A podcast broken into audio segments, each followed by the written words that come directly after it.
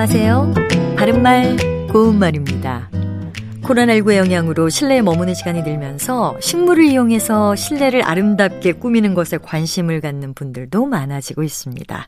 요즘 이런 것을 두고 플랜테리어라고 부르곤 하는데요. 식물을 뜻하는 plant와 실내를 장식하는 일을 뜻하는 인테리어가 합해진 신조어입니다.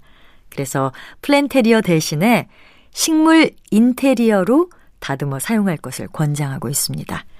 그렇다면 식물을 키우는 것과 관련해서 말할 경우에 쉴터를 꽃밭으로 활용했다 또는 그는 쉴터에 호박을 심었다와 같은 예문에 나오는 쉴터 무엇을 뜻하는 말일까요?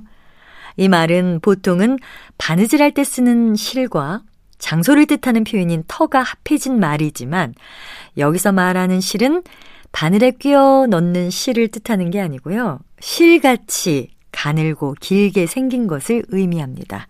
그래서 실터는 집과 집 사이에 남은 길고 좁은 빈터를 가리킵니다.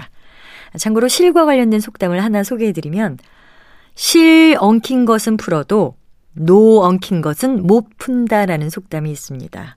여기서 노는 실이나 삼, 종이 따위를 가늘게 비비거나 꼬아 만든 줄을 뜻합니다. 그래서 이 속담은 작은 일은 간단히 해결할 수 있어도 큰 일은 좀처럼 해결하기 어렵다는 것을 비유적으로 이르는 것입니다. 바른말 고운말 아나운서 변희영이었습니다.